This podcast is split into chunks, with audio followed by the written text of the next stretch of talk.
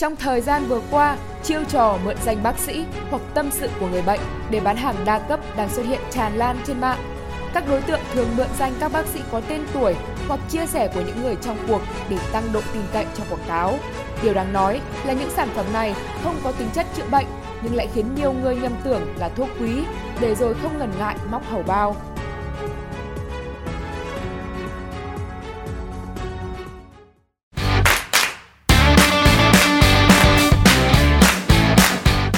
Trên thực tế, thực phẩm chức năng, thực phẩm bảo vệ sức khỏe chỉ có tác dụng nâng cao sức đề kháng, giảm nguy cơ mắc bệnh, giảm triệu chứng, không có tác dụng điều trị, không có tác dụng thay thế thuốc chữa bệnh.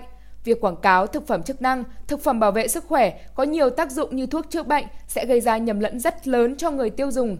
Không ít người bệnh vì tin lời quảng cáo đã bỏ khá nhiều tiền ra mua thực phẩm chức năng, thực phẩm bảo vệ sức khỏe để trị bệnh, bỏ lỡ quá trình điều trị, ảnh hưởng đến sức khỏe và tính mạng.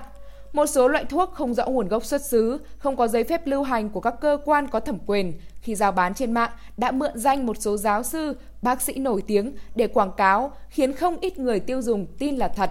Đặc biệt, thời gian gần đây nổi lên một số loại thuốc, thực phẩm chức năng được quảng cáo là có tác dụng chữa bệnh COVID-19 với giá rất đắt đỏ. Trong khi đó, những người nổi tiếng bị mượn danh lại không hề hay biết và cũng không liên quan tới những sản phẩm trên. Theo Cục Cạnh tranh và Bảo vệ người tiêu dùng thuộc Bộ Công Thương, thực trạng đưa thông tin theo hướng thổi phòng công dụng sản phẩm, đặc biệt đối với loại sản phẩm là thực phẩm trong hoạt động bán hàng đa cấp diễn ra khá phổ biến. Cụ thể, các tổ chức, cá nhân này thành lập các nhóm kín trực tuyến như tư vấn sức khỏe, chăm sóc sức khỏe chủ động hay nhân chứng dùng sản phẩm, tập hợp hàng trăm, thậm chí hàng nghìn người tham gia. Trong đó, các đối tượng chia sẻ, trao đổi những thông tin, video clip có sử dụng hình ảnh của các bác sĩ, dược sĩ, nhân viên y tế để mô tả, tư vấn và hướng dẫn sử dụng các thực phẩm hoặc mô tả công dụng thực phẩm như một kinh nghiệm thực tế hay nhân chứng sống của người đã từng bị bệnh. Cách thức đưa thông tin này được lạm dụng và củng cố bởi các bình luận phía dưới, càng tạo thêm niềm tin cho người bệnh, người tiêu dùng dễ hiểu theo hướng là các sản phẩm này có công dụng để phòng bệnh, chữa bệnh, chẩn đoán bệnh, giảm nhẹ bệnh và điều trị bệnh. Hành vi dạng này sẽ gây tác động tới số lượng người tham gia lớn vì thông tin lan truyền trên môi trường mạng diễn ra rất nhanh và gây hậu quả nghiêm trọng bởi ảnh hưởng trực tiếp đến sức khỏe con người. Để xử lý triệt để tình trạng đưa thông tin sai lệch như trên trong hoạt động bán hàng đa cấp, Vừa qua, Bộ Công Thương đã trình chính phủ xem xét thông qua dự thảo Nghị định sửa đổi, bổ sung một số điều của Nghị định số 40 năm 2018 ndcp ngày 12 tháng 3 năm 2018 của Chính phủ về quản lý hoạt động kinh doanh theo phương thức đa cấp. Trong đó, bổ sung một số quy định điều chỉnh vấn đề này như sau. Đầu tiên, bổ sung quy định đối với trường hợp tổ chức hội nghị, hội thảo, đào tạo bán hàng đa cấp theo hình thức trực tuyến – trong đó bao gồm việc giới thiệu thông tin về sản phẩm bán hàng đa cấp. Doanh nghiệp bán hàng đa cấp phải thông báo đến Sở Công Thương địa phương trong trường hợp có sự tham gia của người tham gia bán hàng đa cấp tại một địa phương đó, hoặc Sở Công Thương của doanh nghiệp có trụ sở chính trong trường hợp có sự tham gia của người tham gia bán hàng đa cấp tại nhiều địa phương. Quy định này nhằm tăng cường công tác quản lý, giám sát về nội dung các hội nghị, hội thảo, đào tạo trong hoạt động bán hàng đa cấp hiện nay. Thứ hai, bổ sung quy định cấm đối với doanh nghiệp và người tham gia bán hàng đa cấp trong việc cung cấp các thông tin về hàng hóa trong bán hàng đa cấp, đặc biệt đối với sản phẩm là thực phẩm theo hình thức.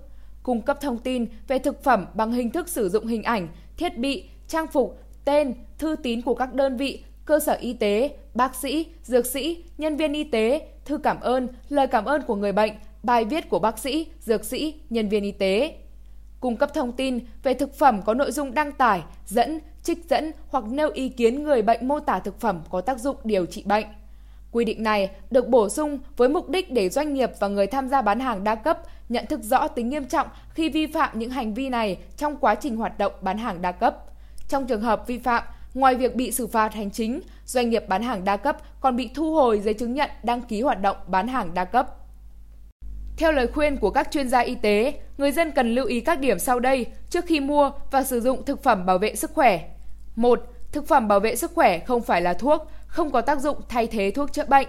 Trong trường hợp có bệnh, người dân cần tới cơ sở y tế để khám và được điều trị kịp thời. 2. Tra cứu thông tin liên quan đến công bố và quảng cáo sản phẩm thực phẩm bảo vệ sức khỏe trước khi quyết định chọn mua sản phẩm. 3. Đọc kỹ sản phẩm, trên nhãn thực phẩm bảo vệ sức khỏe luôn ghi dòng chữ Thực phẩm này không phải là thuốc, không có tác dụng thay thế thuốc chữa bệnh. Xem rõ về thành phần, tác dụng của sản phẩm để sử dụng cho phù hợp và bảo đảm sức khỏe. 4. Chọn mua các sản phẩm bảo vệ sức khỏe có tên, địa chỉ của thương nhân chịu trách nhiệm và nhà sản xuất sản phẩm rõ ràng. 5.